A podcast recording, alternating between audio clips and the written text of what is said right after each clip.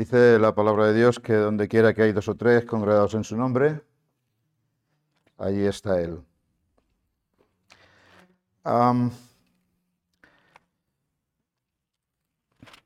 esta mañana, compartiendo este tiempo con vosotros,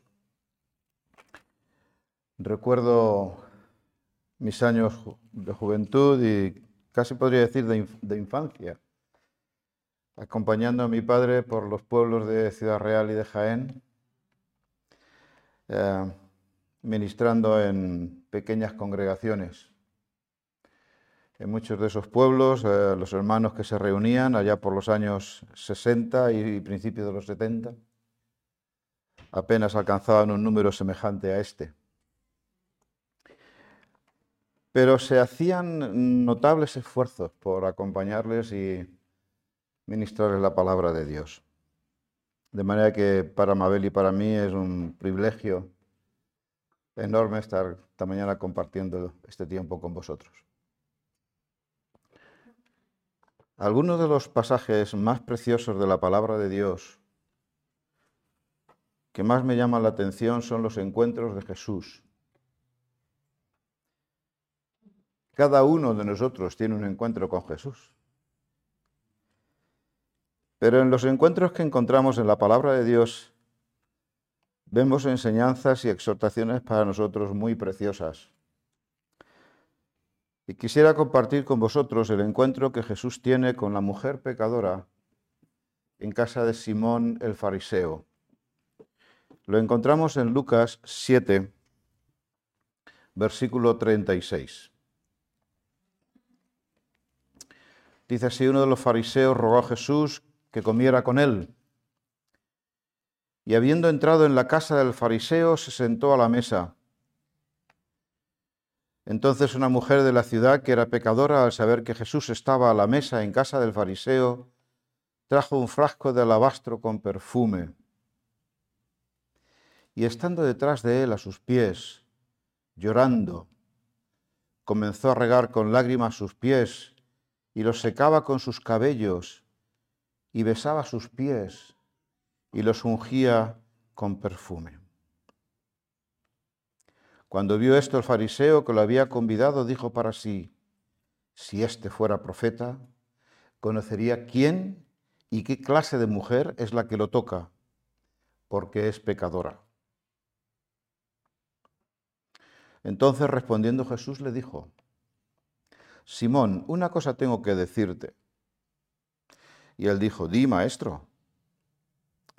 Un acreedor tenía dos deudores, uno debía 500 denarios y el otro 50.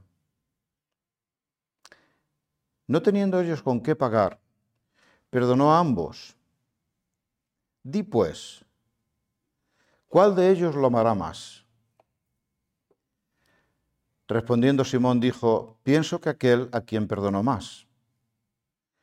Y él dijo, rectamente ha juzgado.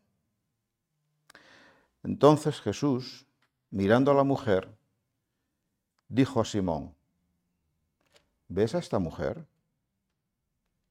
Entré en tu casa y no me diste agua para mis pies, pero ella ha regado mis pies con lágrimas y los ha secado con sus cabellos. No me diste beso, pero ella desde que entré no ha cesado de besar mis pies no ungiste mi cabeza con aceite, pero ella ha ungido con perfume mis pies. Por lo cual te digo que sus muchos pecados le son perdonados, porque amó mucho, pero aquel a quien se le perdona poco, poco ama. Y a ella le dijo, tus pecados te son perdonados. Los que estaban juntamente sentados a la mesa comenzaron a decir entre sí, ¿quién es este que también perdona pecados? Pero él dijo a la mujer, tu fe te ha salvado, ve en paz.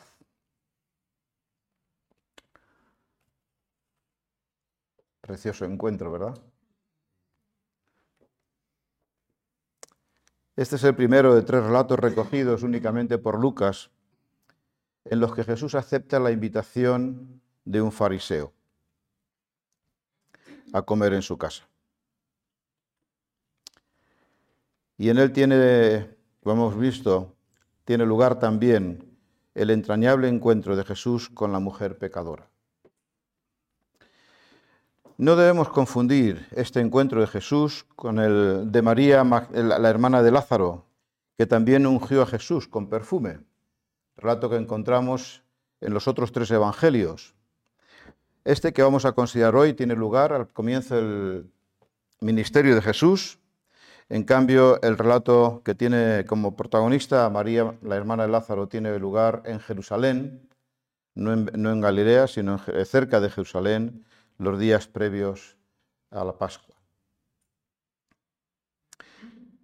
¿Cuál es el contexto en el que tiene lugar este encuentro de Jesús con Simón y la mujer? Lucas sitúa este encuentro en un momento en el que Jesús está desarrollando una gran actividad. Si leemos los capítulos precedentes, vemos que su fama se ha extendido desde Jerusalén y Judea al sur Ahora con la situación que tenemos nos hacemos una idea del plano de, Israel, hasta la costa norte, hasta Tiro y Sidón. Acaba de elegir a los doce y una gran multitud le sigue para oírlo y para ser sanados de sus enfermedades. Es el momento en el que Jesús está predicando y está realizando multitud de milagros y multitudes le siguen queriendo oírle y queriendo ser sanados de sus enfermedades. En el contexto más inmediato, es decir, en el propio capítulo 7 de Lucas, Lucas narra también la sanación del, siervo del centurión en Capernaum y la resurrección del hijo de la viuda de Naín. Y Lucas añade que las multitudes glorificaban a Dios diciendo, un gran profeta se ha levantado entre nosotros y también Dios ha visitado a su pueblo. Para entender mejor el contexto del encuentro de Jesús con Simón, es bueno que tengamos en mente este contexto. La población en general sigue a Jesús, ansía oírle y le sigue pidiendo sanación para sus vidas. Sin embargo, ante esa reacción del pueblo, ante esa intensa actividad que ha despertado, que ha despertado el seguimiento y el avivamiento del pueblo, pues los fariseos y los escribas reaccionan de manera significativamente diferente. Entre los fariseos y los escribas, la, la actividad de Jesús levanta una gran controversia. Cuando Jesús sana al paralítico que los amigos hacen descender desde el tejado, le acusan de blasfemia por cuanto se otorga el poder para perdonar pecados. Cuando Jesús llama a Leví, un publicano, el que después conocemos como Mateo, el evangelista Mateo, para que le siga, y Jesús acepta participar en el banquete que este Leví organiza en su casa, le acusan de comer con publicanos y pecadores. Cuando los discípulos cogen espigas, capítulo 6 de Lucas, y Jesús sana al hombre de la mano seca en sábado, principios del capítulo 6, los fariseos lo acusan de no santificar el descanso sabático. Así pues, mientras el pueblo sigue a Jesús y lo aclama como profeta divino, enviado por Dios, los fariseos y escribas le acusan de blasfemo, de comedor y bebedor de vino, amigo de publicanos y pecadores, y de no santificar el descanso sabático. Lucas lo resume diciendo que estaban furiosos y que hablaban entre sí. ¿Qué podrían hacer contra Jesús? Marcos y Mateo, mucho más explícitos, indican que se confabularon contra Jesús para destruirlo. En este contexto, un fariseo invita a Jesús a comer en su casa. Y Jesús acepta. El término fariseo está derivado del hebreo separado. Los fariseos se consideraban a sí mismos judíos piadosos, fieles observantes de la ley. Y en consecuencia, Creían que consciente y deliberadamente debían separarse de los pecadores y de los gentiles para no contagiarse de su pecado. Estaban convencidos de que luchaban por la pureza ética y la verdad. Y en consecuencia esperaban que Dios les premiaría por su rectitud. Confiaban en que Dios les reivindicaría a ellos, los justos, y condenaría por el contrario a los pecadores. En la parábola del fariseo y el publicano, que el mismo Lucas nos cuenta en el capítulo 18, Jesús describe esta situación de autocomplacencia de los fariseos en su propia justicia y el rechazo de los pecadores por parte de aquellos con magistral claridad y sencillez. Nos dice que el fariseo, textualmente, puesto en pie, dice la palabra de Dios, oraba consigo mismo de esta manera. Dios te doy gracias porque no soy como los otros hombres, ladrones, injustos, adúlteros, ni aun como este publicano. Yo ayuno, diezmo, etcétera, etcétera, etcétera. Una medalla tras otra. Sin embargo, la realidad era que su cumplimiento ritualista de la ley había pervertido totalmente el propósito de esta. Por eso nos dice Jesús que el fariseo, que henchido de autocomplacencia, lleno de autocomplacencia en su propia justicia, no elevaba su oración a Dios, sino que oraba a sí mismo, consigo mismo. Por tanto, no volvió a su casa justificado, mientras que el publicano, que humildemente había clamado por la gracia del perdón, sí. ¿Por qué un destacado líder religioso, un fariseo, rogaría a Jesús que comiera en su casa? En el contexto que acabamos de describir. ¿Por qué? Si según ellos, los fariseos y escribas, Jesús era un blasfemo que no santificaba el sábado, era un comilón y un bebedor de vino, amigo de publicanos y pecadores. Hay muchas hipótesis. Quizás tenía menos prevenciones contra él que otros de la, secta. Quizás se preguntaba si ante la evidencia de los milagros y de su enseñanza, Jesús era o no profeta. Quizás asombrados por los milagros y las sanaciones que oraba, eh, dudaba en si reconocer o no en Jesús a un enviado de Dios. En todo caso, sea como fuere, Jesús aceptó la invitación. Entró en la casa de Simón y se recostó a la mesa. Dice la versión Reina Valera, se sentó. No se sentaban entonces, se recostaban en el suelo o en unos, almohadones eh, al lado de la mesa. Y estando recostado junto a la mesa en casa de Simón, entra la mujer pecadora. Un comentario previo. En el Medio Oriente era común que las puertas estuvieran abiertas durante el día y que la vida discurriera abierta a los demás. La comida tuvo lugar seguramente en un patio abierto, abierto a todos, los que explicaría la sorprendente aparición de la mujer. Permitidme una pequeña anécdota personal. Nuestro hijo ha vivido y trabajado tres años y medio en Emiratos. Y efectivamente, las puertas de las casas están abiertas. Y si entras, eres invitado a comer. Y con mi hijo pudimos, juntamente con mi hijo y su familia, pudimos compartir la mesa con unos vecinos árabes que nos trataron con total hospitalidad. Eso sí, varones por un lado, por otro. Hay que situaros un poquito en la escena.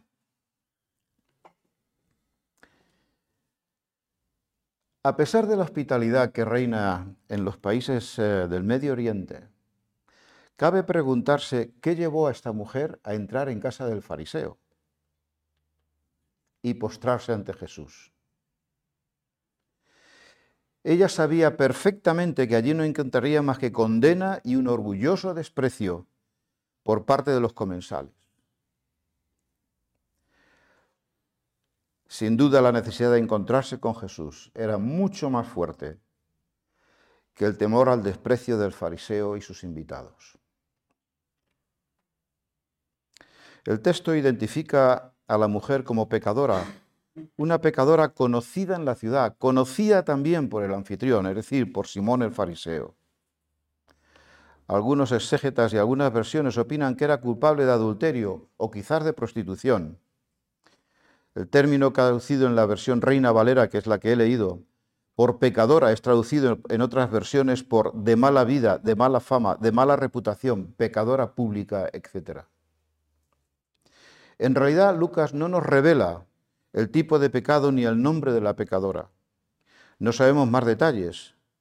Como nos enseña la parábola de Jesús que sigue, en realidad lo importante es que ante Dios todos somos pecadores.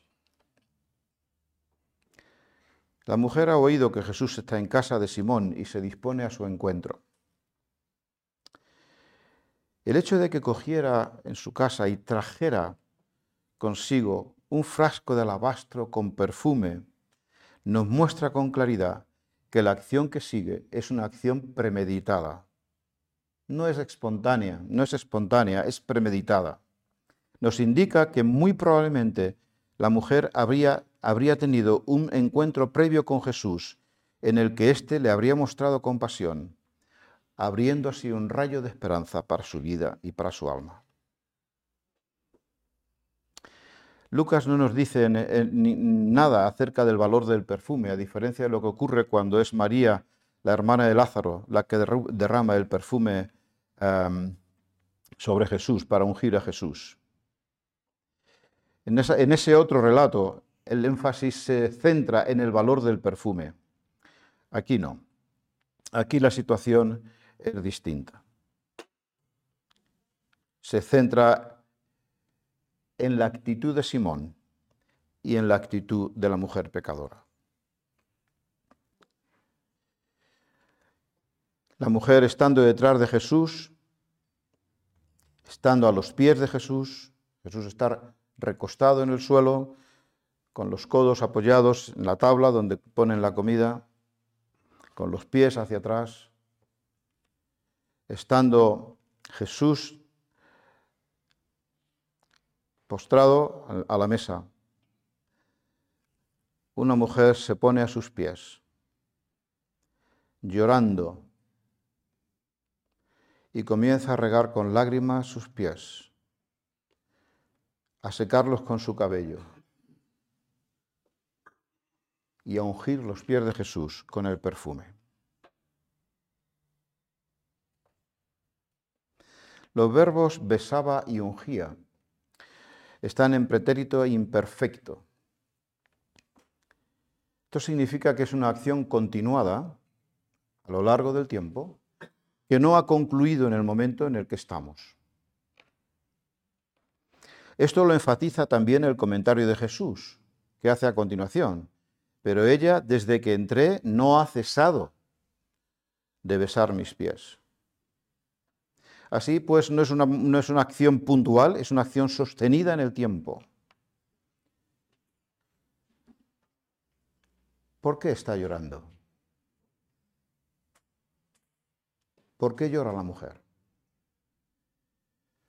¿Son lágrimas de arrepentimiento o de gratitud, gozo y alivio?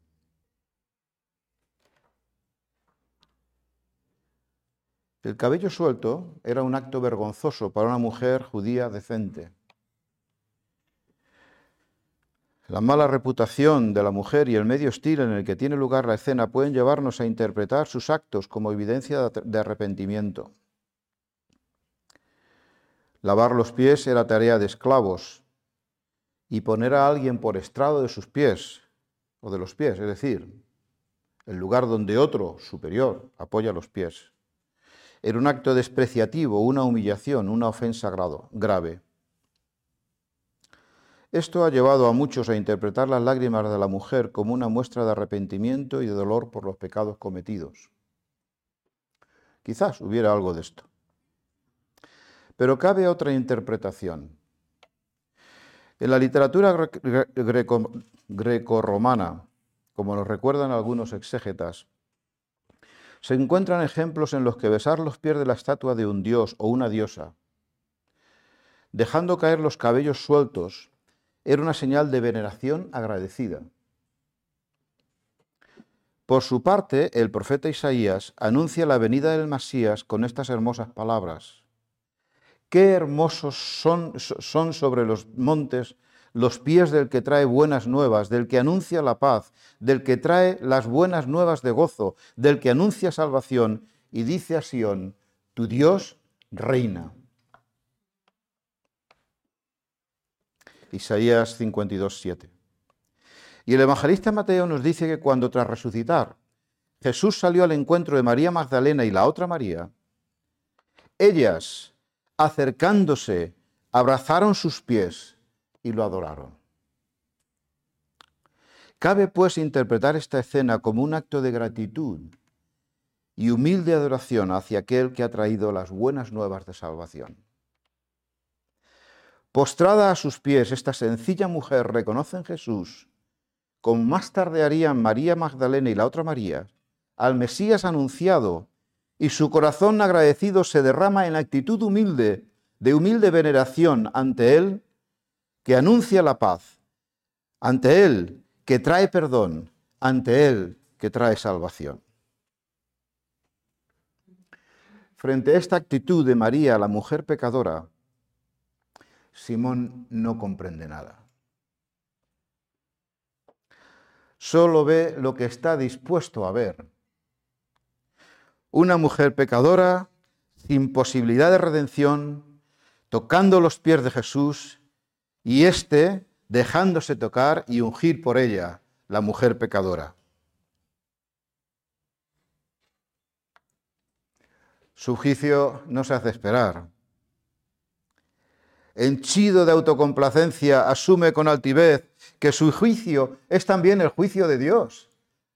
Y por tanto, que Jesús no puede ser profeta, pues si lo fuera, sabría que esa mujer que le toca los pies, que le besa los pies, que los seca con sus cabellos y que los unge con el perfume, es una mujer pecadora con la que no, por la que no se debería dejar tocar. Jesús, que ve en lo más hondo de nuestro corazón, le responde. Es curioso el, el término que utiliza Lucas, porque Simón se calla. Es lo que piensa. Sin embargo, Jesús responde a lo que él piensa. Simón no ha expresado en alto sus pensamientos, pero Jesús es capaz de leerlos. Y le responde, Simón, una cosa tengo que decirte. Es llamativo también el tacto que Jesús tiene. No irrumpe con un reproche duro, inmediato. Yo habría hecho eso seguramente si hubiera estado en el lugar de Jesús. Como maestro, pues, me hubiera salido del alma. Pero Jesús no. Le responde con una parábola, una breve parábola, pero una bellísima parábola. Un deudor debe diez veces más que otro, uno cincuenta, otro quinientos denarios. Un denario era el salario de un día, creo, o algo así. Lo cual quiere decir que uno debe como dos meses y el otro más de un año dos años. Pero ninguno puede pagar. Lo que les sitúa a los dos en el mismo nivel.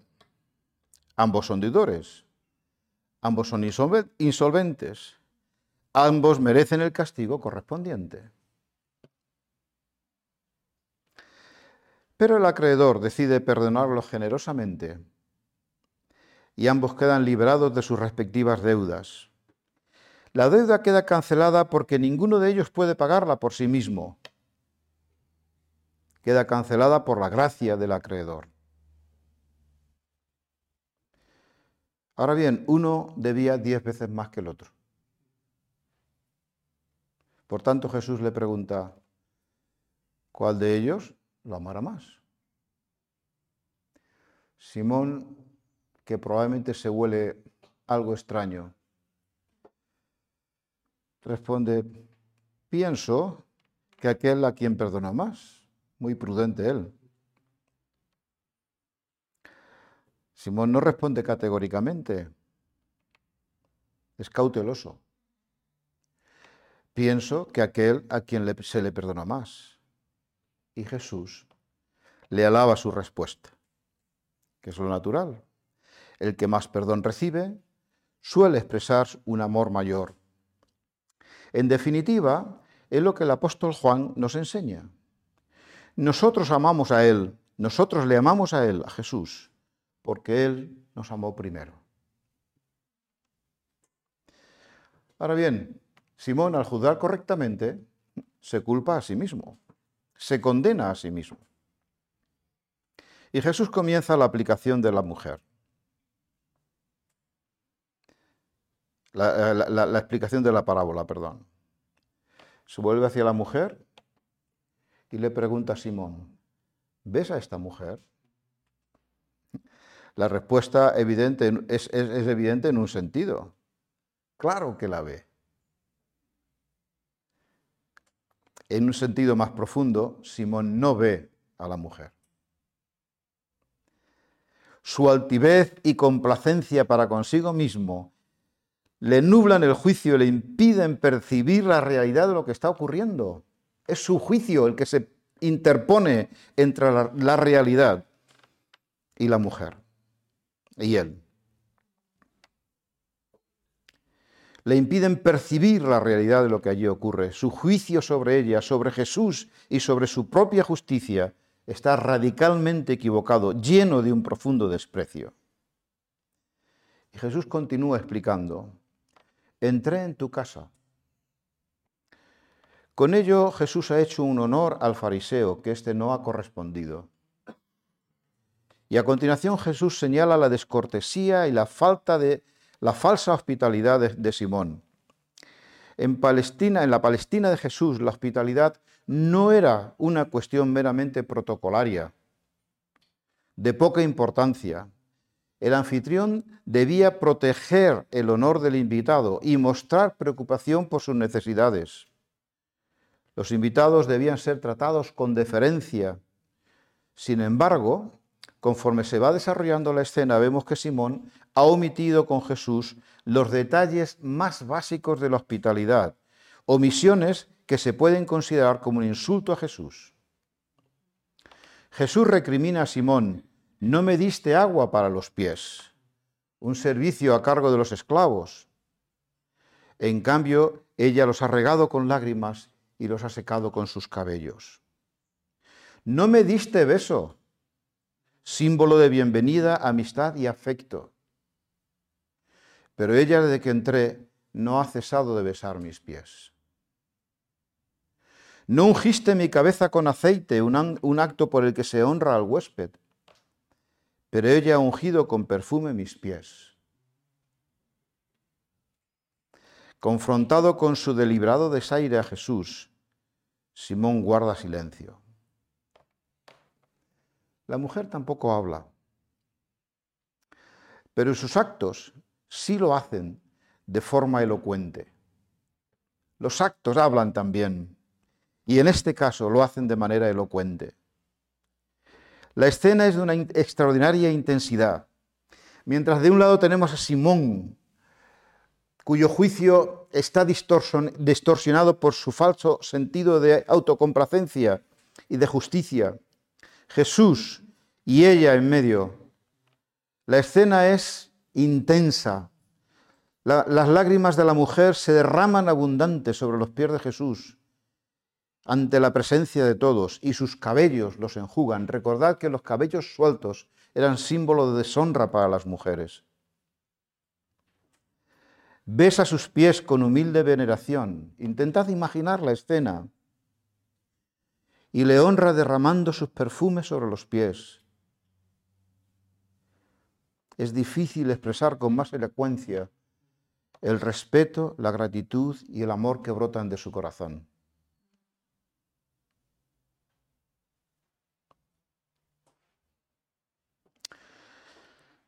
Nos podemos preguntar, ¿el amor de la mujer es una consecuencia del perdón divino o la causa? Es decir, ¿el amor que la mujer manifiesta hacia Jesús nace del perdón que ha recibido? ¿O ha sido perdonada porque ha amado mucho? La partícula porque que aparece en el texto de la Reina Valera parece indicar que el amor fuera la causa del perdón. Esto es, que porque la mujer ama mucho, ha sido perdonada. Pero esto indicaría que ha sido perdonada por sus actos, es decir, que ha pagado la deuda, esa deuda que según la parábola ninguno podía pagar. La parábola claramente nos enseña que ninguno podía pagar la deuda, y esa interpretación de que porque ama mucho ha sido perdonada es contraria también a la enseñanza del Evangelio, el principio del propio Evangelio, que establece que el perdón es por gracia a través de la fe. Esto lo aclara también el original, porque en el original el tiempo que aquí se utiliza es un tiempo perfecto. Tus pecados han sido perdonados, lo cual indica que la acción ha concluido antes del momento en el que la escena se sitúa. La acción del perdón es anterior al momento presente, anterior al momento en el que la mujer lava con lágrimas los pies de Jesús y los unge con perfume. Y así se, se traduce en algunas otras versiones. Por ejemplo, en la nueva versión internacional se traduce, por esto digo, si ella ha amado mucho, es que sus muchos pecados le han sido perdonados y en la palabra, otra de las versiones más recientes, por eso te digo que si demuestra tanto amor, es porque le han sido perdonados sus muchos pecados. Esto es, el amor es la consecuencia del perdón que la mujer ha recibido. La parábola nos enseña que el amor y la devoción de la mujer son la respuesta de un corazón agradecido por el perdón que ha recibido. De lo contrario, la inferencia de Jesús en la parte segunda del, versículo no tendría sentido. Dice, por lo cual te digo que sus muchos pecados le son perdonados porque ama mucho. La conclusión, la inferencia, pero aquel a quien se le perdona poco, poco ama. Esa conclusión, esa inferencia, no tendría sentido con la primera interpretación. El amor es la consecuencia del perdón. La parábola, repito, nos enseña que es el amor que el amor y la devoción de la mujer son la respuesta de un corazón agradecido por el perdón que ha recibido. Y Jesús lo ratifica dirigiéndose a, a la mujer y diciéndole, tus pecados te son perdonados. Maravillosa expresión. La pregunta de los espectadores queda sin respuesta.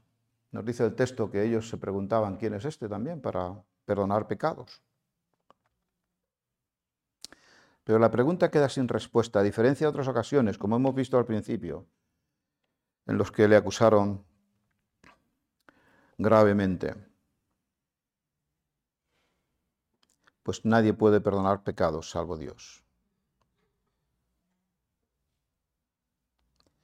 En esta ocasión no la acusan de blasfemia.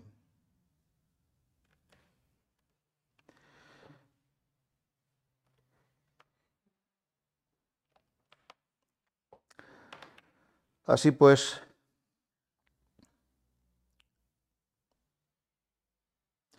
no es su valor al entrar en casa de Simón, su devoción o su humildad, manifestadas al ponerse de rodillas a los pies de Jesús, ni el amor que le manifiesta lavando sus pies, lo que ha librado a la mujer de sus pecados, sino su fe. Y aquellos, el amor, la devoción, la humildad, son la manifestación de esta, de la fe.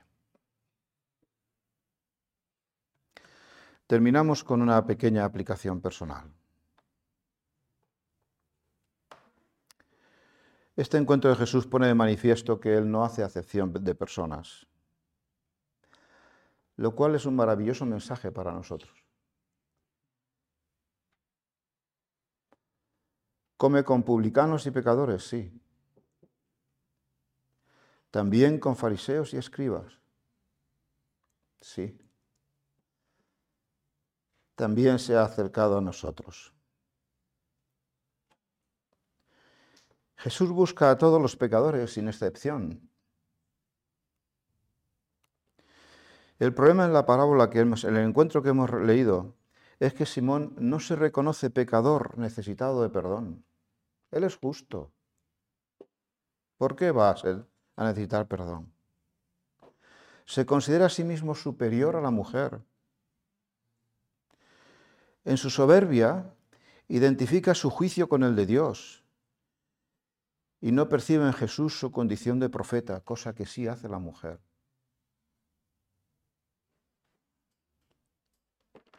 Condición que ha sido puesta de manifiesto por sus enseñanzas y sus múltiples milagros. Y también ahora, al descubrir los pensamientos de Simón y los de la mujer pecadora. Simón no se reconoce como deudor y por tanto se cierra el camino a la gracia de Dios. Al confiar en sus propios méritos y jactarse en su propia virtud, cae en el pecado del orgullo, la arrogancia, la dureza de corazón y la insensibilidad. La mujer, en cambio, ha acudido humildemente a los pies de Jesús en quien reconoce al ungido de Dios el Mesías, el que trae alegres nuevas, el que ofrece perdón y salvación. Reconociéndose pecadora, acude a Jesús y recibe agradecida la gracia del perdón. Sabiéndose perdonada, derrama su corazón ante los pies de Jesús en actitud de humilde adoración. En definitiva, sabiéndose amada, responde con amor agradecido. ¿Qué haremos tú y yo?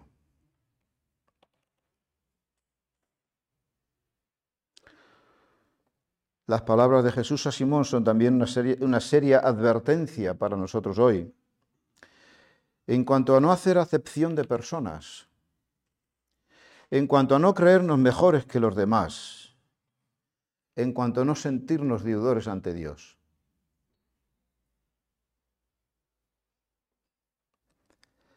Sea que debamos un denario, 50, 500 o 100 mil, todos somos deudores ante Dios y a todos nos ofrece el perdón. La mujer lo aceptó la mujer pecadora aceptó el perdón de Dios y reaccionó derramando su alma agradecida a los pies de Jesús. ¿Aceptaremos también nosotros la gracia inmerecida del perdón? Si no lo has hecho aún, te invito a que lo hagas y acudas a Jesús como hizo la mujer pecadora. Si ya lo hemos hecho, os invito y me exhorto a mí mismo a que respondamos a su inmenso amor, a su inmerecido amor, amándole a Él con todo nuestro corazón, con toda nuestra alma y con toda nuestra mente. Os exhorto y me exhorto a mí mismo a derramar lágrimas de gozo y de gratitud a los pies de Jesús por su amor pues se entrega en la cruz en favor nuestro.